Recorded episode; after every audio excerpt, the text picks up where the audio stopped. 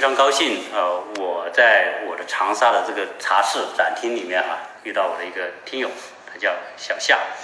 呃，他是呃跟我们在美国期间就有很多的联系。我们在疫情期间，他第一个从中国把口罩寄给我们，所以我们一直觉得啊，这种友情啊非常的珍贵。今天他来到我们的这个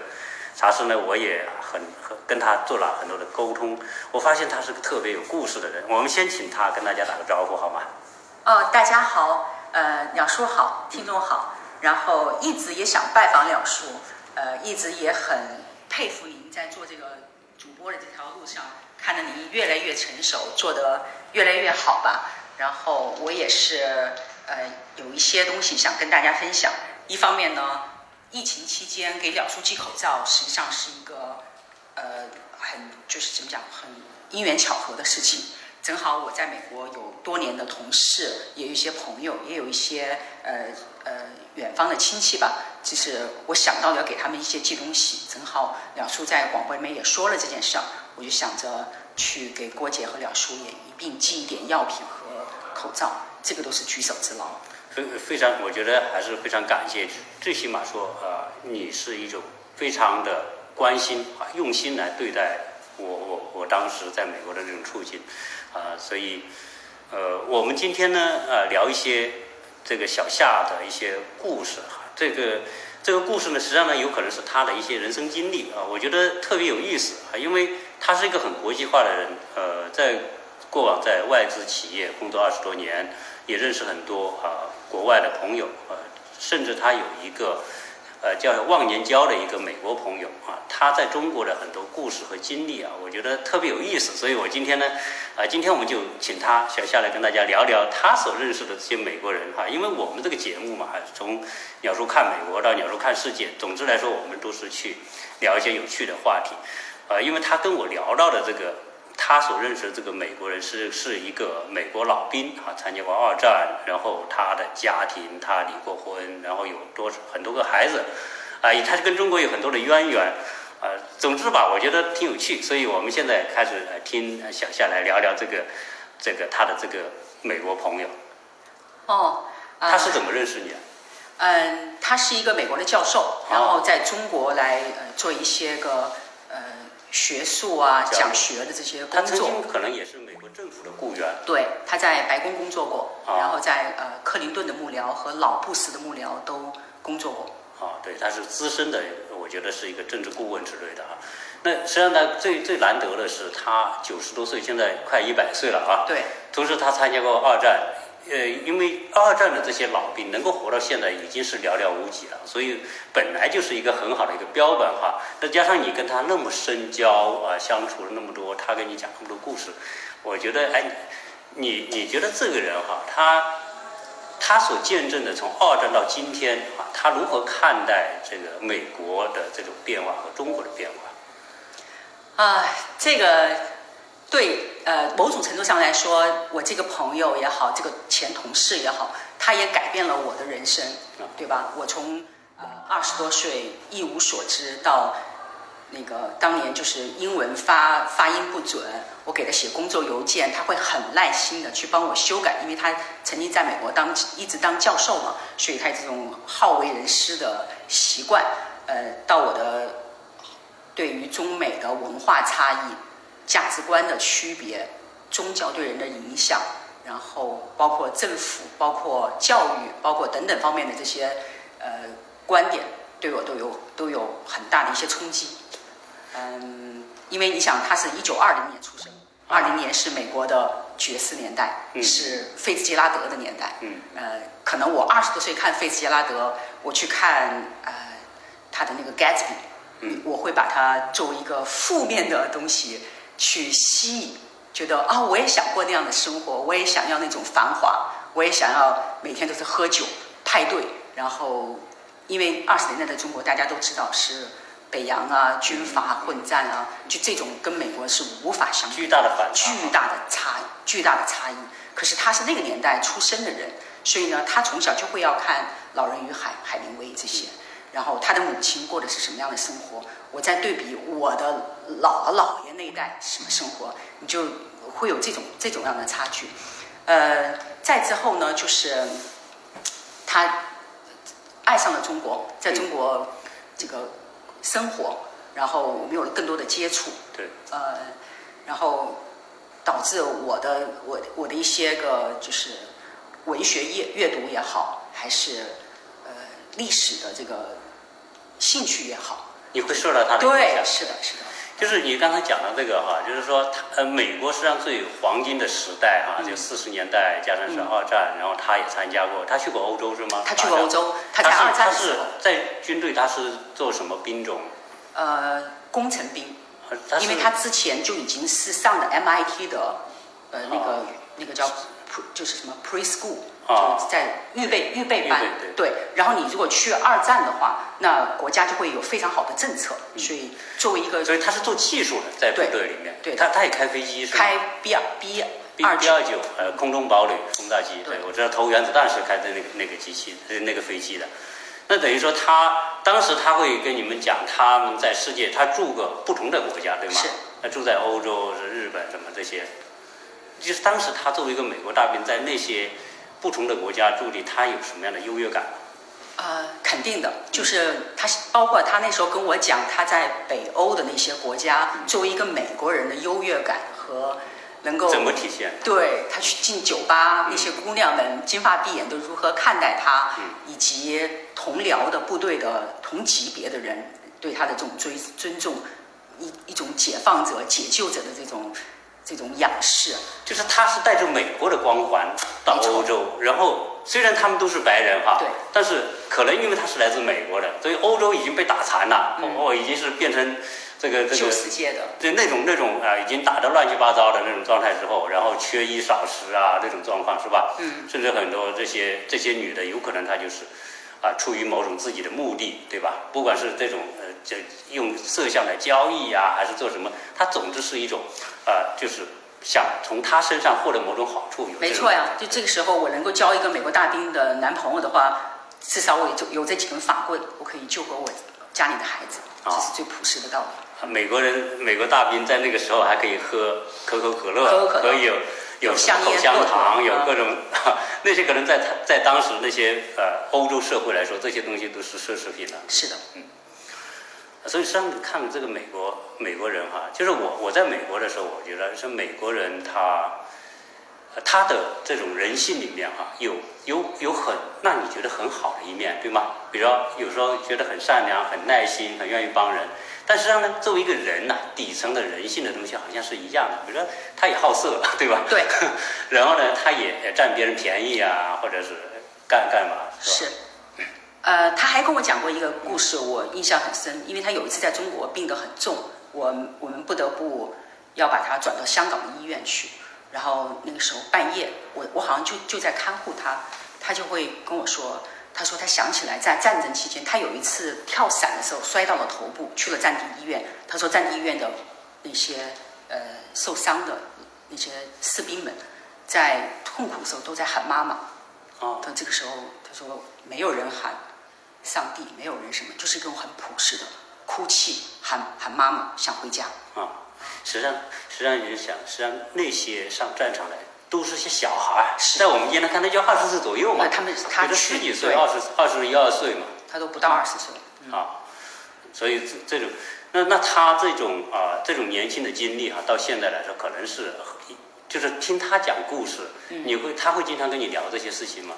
呃，他会聊，他说他会聊为什么他后来从部队又从政，然后又作为教授，这算是他的三个呃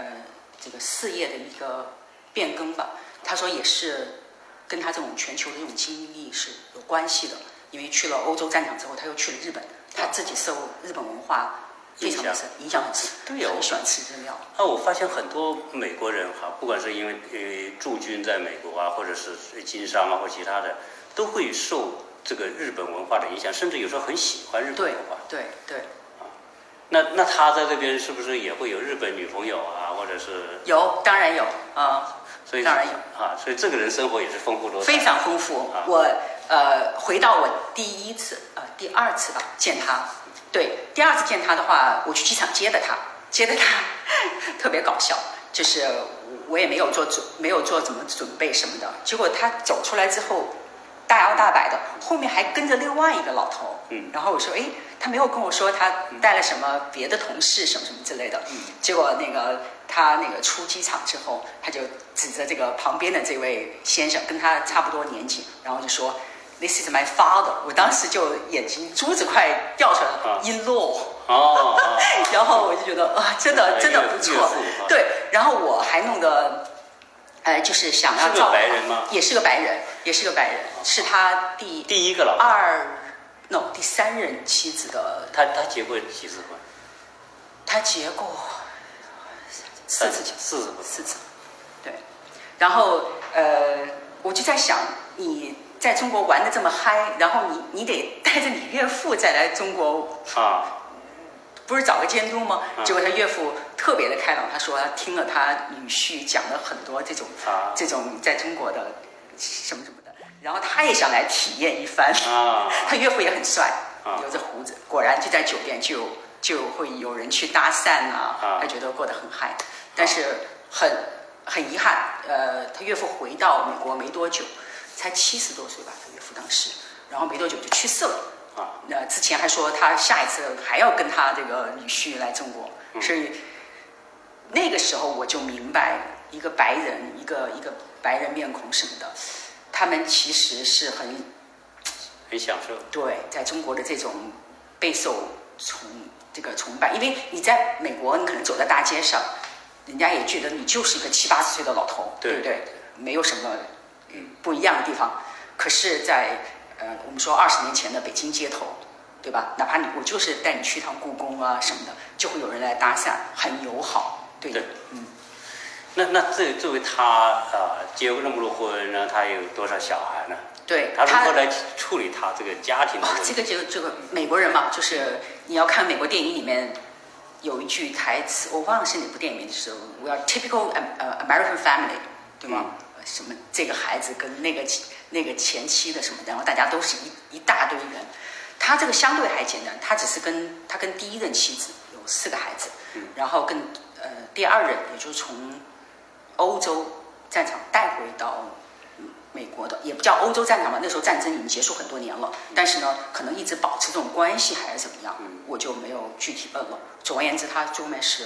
呃为了跟第二任结婚，跟第一任离了婚，然后跟第二任妻子呢又没，因为他生不出孩子，就收养了一个孩子，啊。所以他有五个孩子，其中四个是他自己的，对，另外一个是实际上这个也讲到啊，就是二他作为二战老兵，实际上二战结束之后呢，就美国就出现了这种叫婴儿潮。对所以那个时候的美国家庭啊，我在我的节目里面经常聊到关于人口的问题啊，所以那个年代，在六四十年代到七十年代，这个人口增长还是比较快的。对对特别是白人，所以那个年代的白人的比例啊，占的比例比较高，和婴儿潮是有关系的。是，嗯，所以就那那这种他他现在就是不同的这种婚姻呐、带来这种他的这些小孩的这个状况怎么样？啊，这就说有一点这个政治不太正确的话，就是他呃亲生的那四个孩子都成就非常高，但这个收养的孩子就没有很高的就是在不太有出息。对嗯智力上的这种这种成就吧。然后后来我们也去查他的什么基因之类的，才能找出来他的那个他的母亲是印第安人血统，啊，就是这个领养。的，领养这个孩子叫 Mark。嗯，就是这个你你讲了这个关于孩子的问题，是在我呃前两期节目里面啊，就聊到聊到一个不可公开的秘密啊、因为昨天我做的直播也聊到这个话题，前天我做的那一期节目也聊到，实际上你谈到的可能是基因问题啊、有可能也是基因，当然肯定是有关联哈、对，啊、但是呢，这个那两期节目里面，我聊到的这个美国的一个生理学家对人群的分析里面，实际上有可能它是生理的问题。当然，这个生理基因本身本身属于生理的问题之一哈，但是呢，呃，不是所有生理问题可能都是基因问题，啊，嗯，啊，因因为原因是什么？有可能这个确实他有他的这个血统各方面的原因啊，那所以啊、你你讲的这个老头，他五个孩子，确实他可能从某个角度可以印证来说，这个这后面这个孩子他本身生理上他的学习能力就会受到局限，可能。对，就是你看他前面四个孩子，他前面四个孩子，他第一任的那个呃，那个白人的那个老婆。就老婆，就是美国美国人的老婆，是他大一的同班同学的妹妹。啊、然后那个年代可能四十年代，女人也是就不再继续上大学了，因为我结婚了。嗯然后 结婚的目目的，我之前跟您讲也很搞笑，嗯就是因为他觉得我不想上战上战场，哦就死了，就是还是一个。就很多 很多这些美国大兵，实际上我知道美国二战的时候呢，美国一一共征兵一千两百万，对几乎百分之十的人都上、都成了军人啊，因为为了打二战啊，所以很多就是年轻的小伙子，年轻小伙子可能就是说，呃美国人还是虽然那个时候可能也偏保守，嗯但是总之还是比较开放的啊，可能就会上战场之前找个女朋友啊，或者找个老婆，赶紧生个孩子再说，对吧？对他就是至少我要有这个性经验，再去上战场。嗯，然后那个时候的保守的那种这种他们这种家庭呢，就说那就必须得结婚啊所以他就是为了有性经验而结的婚，啊然后又因为宗教或者什么原因没有离婚吧，嗯就拖了很多年，生了四个孩子，生了四个孩子后，他的妻子就跟他分居了。啊呃，但是呢，又回到您刚刚说这五个孩子之间的区别，那四个孩子尽管爸爸不在他们的身边，对吗？他先去打二战，然后在欧洲、日本，包括后来去白宫工作，非常非常的忙，对吧？就没有什么照顾这四个孩子，但是四个孩子都在一个全职妈妈的照顾下，非常有成就，都都读了很好书。但反倒是他第二次婚姻收养了这个孩子，因为之前你收养好像那些信息你也不能够对对，所以他并不清楚他背后什么，就觉得我给他爱就行了。嗯这个孩子抱过来才两个月，他就是我亲生的，对吗？所以这个父亲对他倾注了非常多的，就像中国那个那个老父亲一样，这种溺爱。五十多岁有这么一个收养的这个孩子，又有一个三十岁的第二任老婆来来全职照顾这个孩子，而且他们是在 D.C. 长大，他孩子就直接在白宫的办公室里面爬来爬去啊，嗯就过了这种生活。因为他儿子后来我去，呃，我跟他儿子还还就是有过很多的这个接触嘛，在佛罗里达。嗯我当然我住的酒店，因为他后面已经轮得到住到一个拖车，啊，拖车里面了。移动移动房车，嗯对，呃，所以他的小时候是在这种无比的溺爱当中。他父亲呢，又一边在白宫工作，一边还要攻读自己的博士学位。嗯，而且他最终是拿到了博士学位。呃，之前我跟您说了，就是他为什么从部队离开，他的官衔已经到了，我忘了是上尉还是什么那个级别。嗯嗯但是因为他本身反对美国打韩国啊韩战的，打韩战，然后又因为跟可能政见不一样，导致了他从部队出来去走政界。啊然后走政界的过程当中，他就想，我他原本在就是一个工程师，他是学电子工程的，嗯啊、那个 MIT 的学位也拿到了，那也是靠他从二战回来的那个政府的那个钱，嗯呃，他就想说，我二十多岁就想走学术，想作为教授。这时候他五十多岁，就一边要在白宫工作，四五十岁，一边有一个 我们说小婴儿的儿子，嗯一边呢还要去攻读自己的博士学位。最后面他拿到了他的博士学位，然后从那个白宫政界这个快结束之后，当然还在还是作为顾问啊，又大在大学当了老师，当了教授，所以也是也是一个自己至少自己还是一个蛮励志的这个故事吧。嗯。但是他把所有的精力都和他的学识都尝试在他这个最小的这个儿子身上去培养他。去培养他，结果发现这个儿子就对，这这里面很很这个有可能会说啊，如果这个孩子本身的这种啊这种生理条件够好的话啊，有这么好的这种家庭背景啊，嗯教育资源，按理来说应该是比较有出息的嘛哈。对所以这里面也就说了一个什么问题呢？就是说，呃，这个小孩因为他是领养的啊，可能是确实有基因的原因，有生理的原因啊，可能他就是一个在学习能力上就是不会那么强。对啊，所以你不管你给他多好的这个这个环境和条件，你一个熟鸡蛋你永远孵不出小鸡嘛，就是这个概念嘛，是吧？啊，这这也是一个例子啊，所以有很多时候，呃，我们现在也遇到很多家长对这个对自己的小孩，就就是说望子成龙啊、恨铁不成钢啊等等各种情况，实际上很多时候，我觉得可能可以更加放开、更加理性的来看待这种，呃，在这种内卷之下，我们这些家庭啊付出了巨大的努力，但是孩子可能和自己期待的有距离。我觉得可能可能换个角度来看，可能会更好。你你讲的这个情况，我觉得也是个例子。对是是是，但是对于呃对于呃这个我叫他魏教授，嗯对他而言，就是我不管我的孩子是什么样子的，我是同等的爱他们，对还是很爱。这一点我觉得啊是值得学习的，就是在在在美国，我我经常会看到呃领养中国的这些弃婴的，中国有很多弃婴被美国的家庭所领养，实际上这些美国家庭不是因为他没有孩子，有的他就有三四个孩子，然后他再再从中国领一个，可能是有残疾啊，有什么的，呃这一点来说，可能的美国的某一种这种这种宗教的因素啊，或者是他们的内心的这种价值的这种因素哈、呃，可能他们对这种领养的孩子所倾注的那种爱心，确实我们还是看得到。这一点来说，还是值得中国社会的，因为他他领养一个这个孩子，纯粹就是付出。是有有的小孩领养回来要看病，要花很多钱，啊，这些这些这一点来说，我觉得确实是我我还是很欣赏美国社会这对一，点。我也很佩服他，一直很佩服他。我说你对他没有任何对更多的这个这个义务了。您都这个八九十岁了，还在中国，然后挣的这些钱，还要去去支持他，然后他自己那么不靠谱，又跟不同的女人生那么多孩子，然后哥哥姐姐也没法帮他，对吗？而且其实是大家是给他共同建立的这一个泡沫式的美好的童话。他是自己慢慢发现的，他照镜子发现我跟我爸根本不像，我我除了跟我爸不像，我跟我那四个哥哥姐姐们也完全不像，就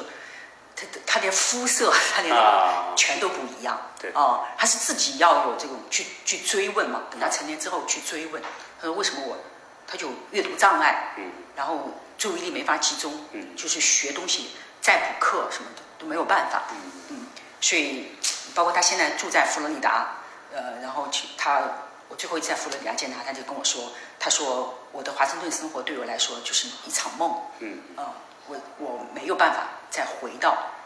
那个梦里面去了，嗯。是，这个这个可以认证说说你再好的环境，这个种子哈、的内在的条件啊特别重要。嗯，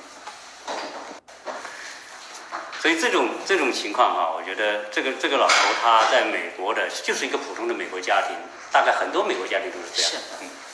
那他在中国这个阶段，他他为什么这么喜欢中国？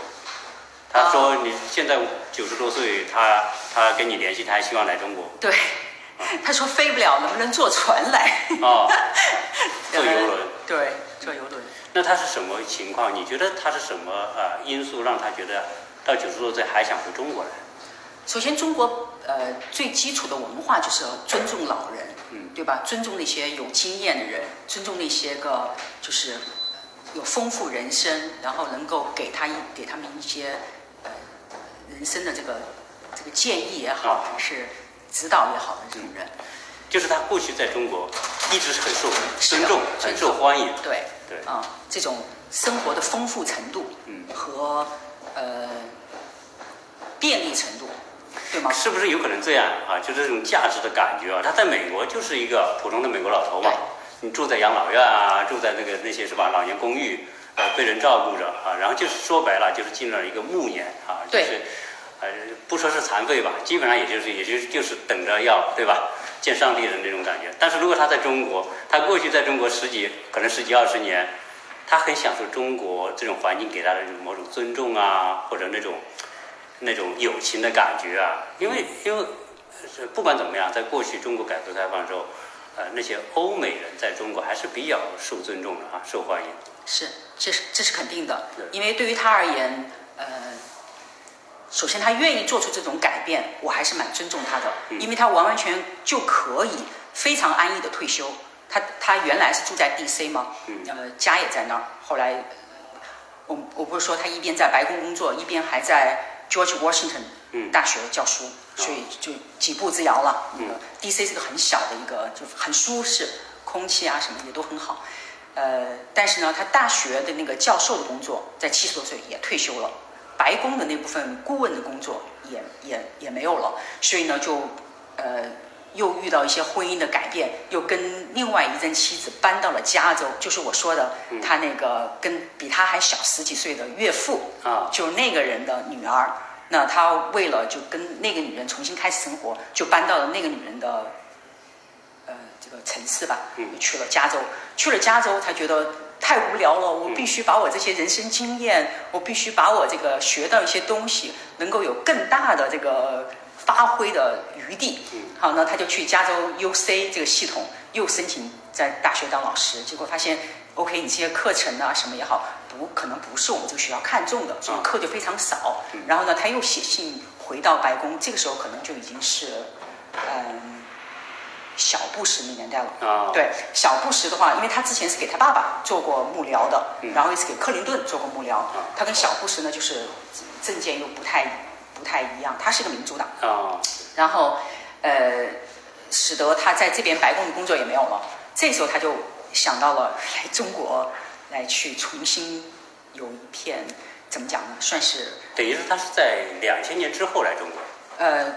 其实最早的时候他是跟着老布什来过中国，在在中国是有一些关联性的，对吧？那是八十，那那八十年代，八十年代，对，八十年代。老布什当过中国的啊、这个代表，就是美国驻华代表对对对，实际上就是中情局的啊啊呃，所以他真正到中国是，然后住下来是九八九九年，然后之后的话，在这边开始常驻北京了。常驻北京，就从加州搬到了北京来，又开始他的新的这个这个在中国的工作经验、情感经验等等等等，然后包括文化的他的一些新的呃一些新的感受吧。而且这边不光是吃的好、玩的好，对吗？他还有各种各样的团体和协会。比如说，因为他是二战老兵，嗯那他会跟云南的那边叫飞虎队，对他们那个团体就会有很多的活动，包括我曾经带他回我的家乡，因为有常德保卫战，嗯然后那边也有一些个呃，就是他值得去怀念缅怀的东西，呃，包括他在日本的一些一些经历，包括他在国内做教授，对吧？各个高校什么的，对对，研究像机构像像他这个自然在中国一定是很受欢迎。对，所以他在他在中国几乎是非常丰富、非常愉快的生活了啊大概十几年。啊，你看他的身份，他是二战老兵，而且他是打日本的，而且他是飞虎队。实际上，如果讲到二战，对二战了解的人都知道，这个呃当初的这个日本封锁啊，切断供应的时候，就是靠飞虎队从从印度啊越过喜马拉雅山。所以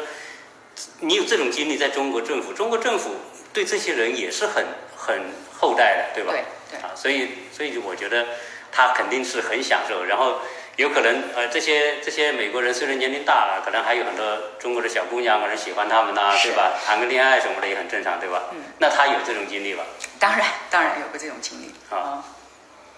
那那接下来就是说啊，可能这种经历变成一种情感的某一种寄托，会不会？嗯，很难说一种情感的寄托吧，就是他肯定会说，我每一段都是很都是全心投入，都是很真诚的。我每一段的结束都是很无可奈何的，啊都不是我的主动的，怎么怎么样，都是一步推着你一步来的。嗯，但他总是在强调说，我可能在中国的这段感情也好，我在中国的这个经历也好，是我人生最最让我怀念的啊。然后我就跟他说，我说那你有没有想过，他正好可能就是你最后一段了，嗯你才觉得如此难以放手，啊对吧？你才会觉得你现在九十七八岁，你嗯有时候跟我还打电话在回味对，还在回味这个啊，当年怎么怎么样，他怎么能这样对我，不拉不拉的在在讲，我就觉得我说，呃，因为我也没法说你你你应该活明白了，嗯你应该早就开始说写你的回忆录也好啊，还是写你这些对于日本文化、对于中国的这个这个一些人文的一些一些这个什么叫社会学的一些研究吧，嗯因为他本身就是又又教管理，然后也理工科背景也很强，呃，逻辑思维也很强。就作为一个九十八岁人，那他比我父亲的那个思维可快多了，嗯对吧？而且情商非常高，嗯啊、嗯知道如何说中国人爱听的话，嗯对吧？嗯就包括他，比如说去我们家，他会直接跟我爸说啊，我坐我那个开着飞机经过的时候，看见你们共产党在跨越长江，什么什么着，他会说很抱歉，我们帮错了方，什么国民党怎么怎么样。那我爸就特别爱听，然后说行行行，喝酒喝酒。对，嗯，对对，虽然像他这种情况啊，我我觉得呃，他的经历如果是写成这种回忆录，我觉得是非常有。有看头了，是是是，我一直也跟他说，我说你不要去纠结这些情感，不要去纠结这些孩子们。比如说我刚刚说到他那个收养的那个最小的儿子，占用了他非常多的精力，呃，钱那也不用说了。那 OK，那个弄不出来之后，他又跟不同的孩子生了很多更小的，类似于他的孙子这一代的，他又在考虑说那些人的上学，我我我就。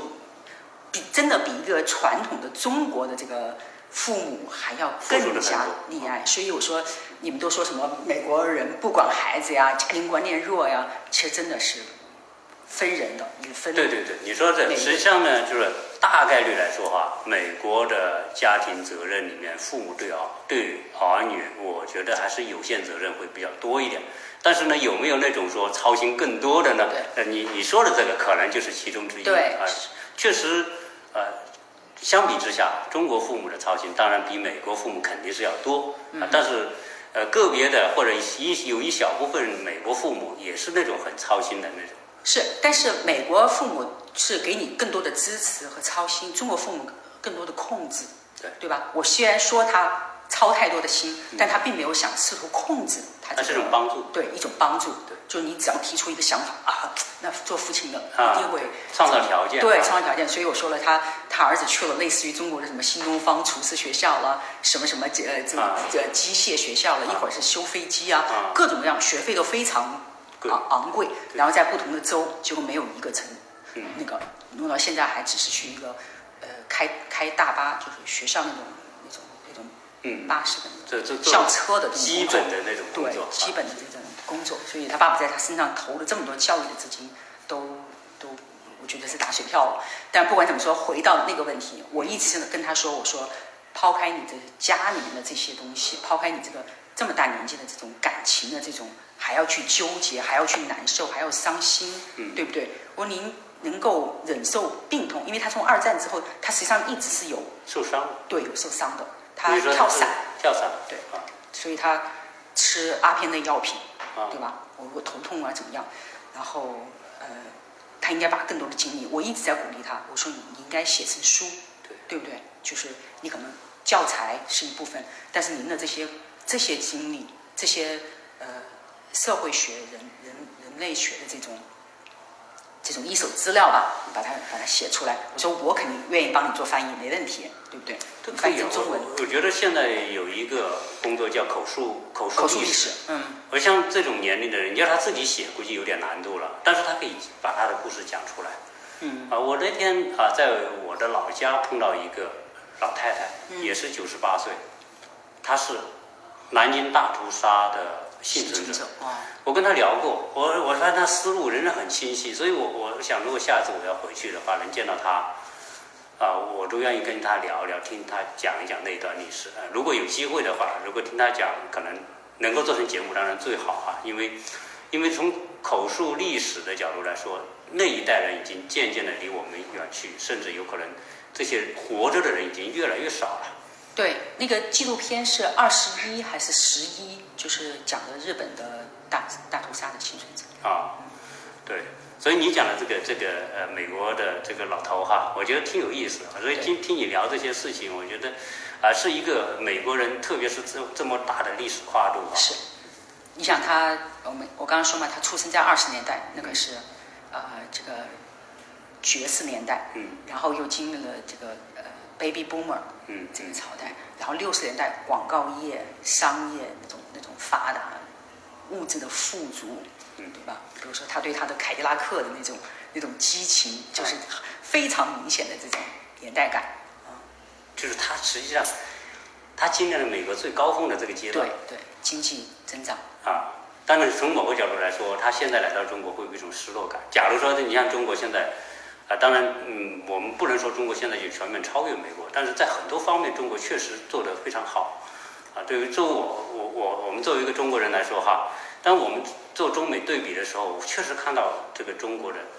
这种进步哈。嗯嗯，啊，美国呢，它进步就比较慢。对，呃，有些方面中国可能会超越美国。当然，就是当他作为一个美国人来到中国，看到中国这种变化的时候，他是怎么种感觉？呃，一种我们叫文化就是 culture shock 和 counter culture shock。嗯，他在中国也好，在美国也好，他都会就是来回的这种对感受。对产生对比感受，对对对对。比如说他刚来中国的时候，那上个世纪九十年代，哦，那时候还没开始。对啊对啊对啊。改革开放刚刚起步嘛。呃，北京算挺繁华的了，但是就是很多方面办事的效率，比如说他很简单的事情，对吧？去派出所做一个我的我居住证明啊啊，然后我要去这个高校去作为客座教授，我要走的这个程序等等，你让一个七十多岁的老头去去办这件事儿也是很麻烦的。嗯到后来呢，你看他像回美国，他动不动就跟我说，这要在中国我早就办完了，不拉不拉的啊，就是我们美国人办事儿太太慢太慢了，效率太低啊效率太低啊。真真是这样，嗯。所以他，嗯，感觉是我们也会觉得，可能说你要七呃八十年代、九十年代，那中国很多很多东西都是很，呃，就是可能效率上来会觉得好像很很不如西方现在完全颠倒过来。对，颠倒过来了。但是我有时候也劝他说：“我说你不要因为你人不在中国了，你看中国就全都是好的，全都是美妙的，就像你的回不去的青春一样，一种一种幻觉，对吧？”我说：“你看，呃，中国 OK，大家是很尊重你，大家这个整个氛围、这个文化的尊老爱幼啊什么的，是很是很强，但是那是面子上的呀。”我说：“你的福利，你的这些 这么好的医疗，你在全美各种各样的州，这种这种都是免费住的，因为他是二战老兵，各种那种养老院什么的，包括现在他的那个美国政府给他发的钱，对吧？我说这个都是实打实的好啊，这个政府至少 你说的这个东西实际上是两个概念，对于他来说，他两者对他来说啊、他可能更享受在中国受到的尊重。哦对啊、我们说了吧，自我价值的实现自。我价值和社会尊重啊，他他享受到人生当中可以说最高境界的就是自我价值嘛，在这里大大家都欢迎他去演讲啊、讲课啊，对不对？要把你把他捧为上宾啊，这种感觉当然是很好啊，但是他在美国肯定没这种感觉啊，但是在美国呢，这个美国的福利对于这些老兵啊或者这种年龄的人，那福利可能比中国会更更合适一些啊，不说好不好啊，在美国因为它有这个体系嘛。嗯，啊，比如所以但这个体系也只是一部分的人，是有一部分人是没有啊被照顾得到的，对吗？就比如说我印象特别深，就是在奥巴马执执执政的时候，他就会签名啊，找他原来的幕僚啊，原来的他原来的下属什么的，现在也在政府当当高官去推动奥巴马医疗。嗯我说你为什么这么看好这个奥巴马医疗啊？他就说了哦，那因为 Mark 和 Mark 的那一次的那些孩子们嗯是没有被政府这个医疗医这个医保所覆盖的嗯，所以他就要花很大的这个呃精力和他原来的政治资本去来推动这件事情，嗯对吧？这可是我们也看到结果了，这种通过然后又算是不成功吧，嗯奥巴马的医改，啊、呃，美美国实际上呢，呃，美国的政策里面哈，对军人呢还是确实有比较好的一些福利政策和待遇哈。但是我们也看到很多呃，自媒体里面或者是所报道的这些有很多参战的那些人，最后呢也流落街头的那种，啊受了伤的那种，然后得得不到照顾的。实际上有时候可能呃。这里面是个个别的情况也有啊，有些时候你可能是吸毒啊，或者是干什么哈、好多 PDSD，对对，因为我也有接触过从越南战场回来的人，那就真的很暴力，很 PDSD。然后在在昆明街头，他就直接拿拳头去砸那个出租车司机的前挡风玻璃。嗯我当时就对你就是你说的 PDSD，就是说战争的一种后遗症。对对对，这个这种是有很多而，而且美国有很多的团体是专门为这些人来做，去呼吁的。对对做服务的，嗯是，呃，那实际上呃这个这种情况，我觉得呃我我觉得可能你聊的这个故事啊，呃当一种故事吧，因为说在中国的美国人 啊，那我觉得也蛮有趣的。是他至少改变了他身边的很多人对于中国的看法，对吧？至少原来你是觉得中国是个落后的、神秘的、东方的什么什么。但因为他的缘故，至少他们家族的很多人以及他原来的同事，他在白宫的这些幕僚、下属也好，怎么样也好，都对中国有了全新的看法。就因为他的关系，而且我刚刚跟您讲过那个例子，也是他们家族就有一个呃很后辈的人，因为在中国，因为在北京受一些教育啊什么的，反倒回到美国，对，在非常好的地方工作什么的。对，这你说这部分的中国经验给了他很多的加分。啊，对，实际上你说到这个，就是你说他的一个重孙，重孙是吧？就是可能也就二十多岁啊，